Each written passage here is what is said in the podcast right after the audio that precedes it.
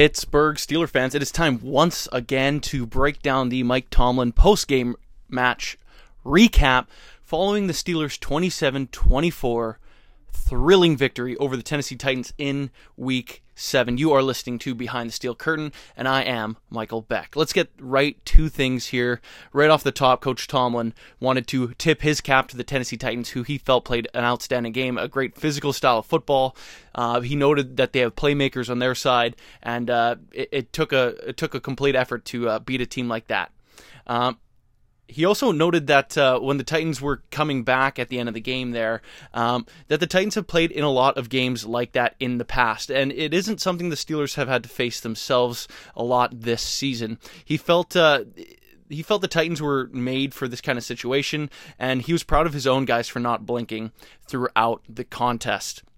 He was uh, he was really uh, noteworthy on how much praise he gave to Titans head coach Mike Vrabel and uh, the guys on the other side of the field who he felt played an excellent game, especially in that second half. Uh, and he was proud of his guys for keeping uh, the score the way it was in the Steelers' uh, favorite outcome.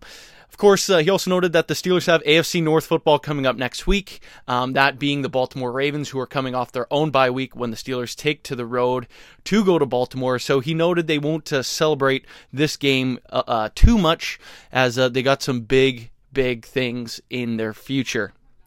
Um, when we got to question period, the first uh, question asked of Mike Tomlin was that last interception of the day, um, where Ben Roethlisberger was targeting Juju Smith-Schuster in the end zone with about two minutes and thirty seconds left on the clock. Um, when uh, asked about that play, he said uh, the Steelers do not live in their fears, uh, which is a line you'll hear a lot from Mike Tomlin. Uh, and he, he obviously threw praise to Ben Roethlisberger, who's been in this situation a lot. He said he trusts his quarterback to m- make the right play in that situation. Uh, it just happened to be an outcome that wasn't favorable for the Steelers. in this situation, he said the Titans made a great play on the ball. When asked about second half adjustments that he saw out of the Titans, uh, Coach Tomlin did note that uh, he didn't think there was uh, too much in the way of adjustment, uh, just noting that it's just football. Uh, and plays went their way. Uh, some bounces went their way. Some tip passes went for interceptions, and just the ball kind of rolled in their favor in that in the second half. The Steelers were just able to weather the storm. Um, talking about uh, Ben Roethlisberger's first interception of the day at the very end of the first half when the Steelers took that deep shot to the end zone. Uh, Coach Tomlin was asked uh, whether or not that was always going to be a deep shot because, of course, that play did start off with Eric Ebron giving up five yards on a false start. Coach Tomlin did note when uh, the play was initially called to the huddle, um, the plan was to make some sort of a shorter type gain and then uh, kick a field goal shortly thereafter. Uh, but losing the five yards kind of tied the Steelers' hands in a in a less than stellar condition game where a 55 yard field goal wasn't as uh, makeable. So the Steelers took an end zone shot that unfortunately got intercepted. Uh, moving forward on that, uh, Coach Tomlin was asked at the uh, about the very beginning of the game when the Steelers decided to take the ball after winning the coin toss, which is something that they haven't done. Uh, they haven't done at all in 2020. Actually, uh, and in this case, uh, Coach Tomlin said he didn't like his team being criticized for having slow starts, uh, and he felt uh, it would stop the media from asking about those slow starts at the beginning of games. The Steelers get the first ball, they make a statement by scoring a touchdown for the first time in 23 straight games on the opening drive. Uh, Coach Tomlin was again asked about uh, about just the Titans in general, and he uh, he went on to say that uh, the game was a five star matchup uh, and that uh, he appreciates the quality opponent that the Titans are. And again, said he wants to tip the cap to their guys as they did play great games. Uh, of course, they didn't turn the ball over. Uh, Derrick Henry, they felt, uh, was picking it up as the game went along. and of course, they gave up that big play to A.J. Brown, who looks like a stud receiver.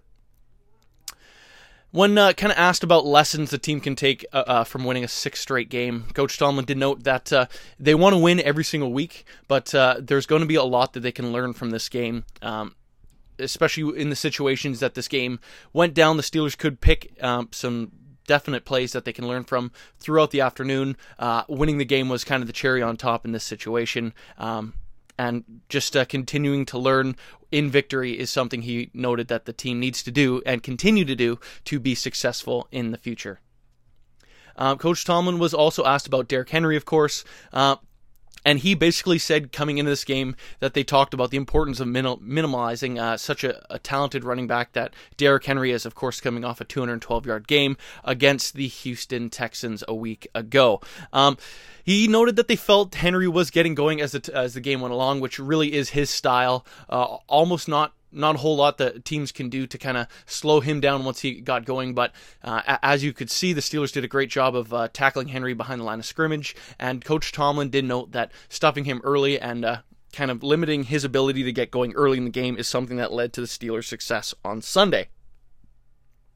Um, when asked about Robert Spillane, uh, Coach Tomlin did say uh, he wasn't concerned about the talent drop off uh, with Spillane coming in for Devin Bush, but he was concerned about the fatigue factor. Spillane hasn't started an entire game at middle linebacker, so he wanted to keep his snaps down. Uh, he didn't want him playing 65 snaps in the game, and he liked uh, what he saw out of Ulysses Gilbert III when they supplemented him on those passing situations. Uh, Coach Tomlin did note that he liked both of those guys' games in the middle. Uh, Spillane he obviously had a, a big time tackle for loss in Derrick Henry near the goal line. He exited the game with a shoulder injury, but he would come back. On injury notes, Coach Tomlin didn't have any injuries of note, but he said there sh- definitely would be some bangs and bruises. Uh, nothing to report as of yet, and something to just monitor as the week goes along. Uh, when asked about uh, kind of the offense in general, and uh, Juju Smith Schuster getting a ton of targets, as well as Diontae Johnson specifically, who got a, a ton of targets uh, in his return from injury. Uh, Coach Tomlin did note that the Steelers want to have a balanced offense and can spread the ball around, which leads to the next question and the last question of the day. When Coach Tomlin was asked about James Washington not getting the ball, not getting targeted a whole lot, on Sunday. He just kind of said uh, it's the opponents that dictate these matchups, and in this situation, uh, the Tennessee Titans kind of took that matchup away and uh, gave the Steelers more favorable stuff for uh, guys like Diontae and Juju. Of course, uh, Chase Claypool and uh, James Washington were basically limited in this one.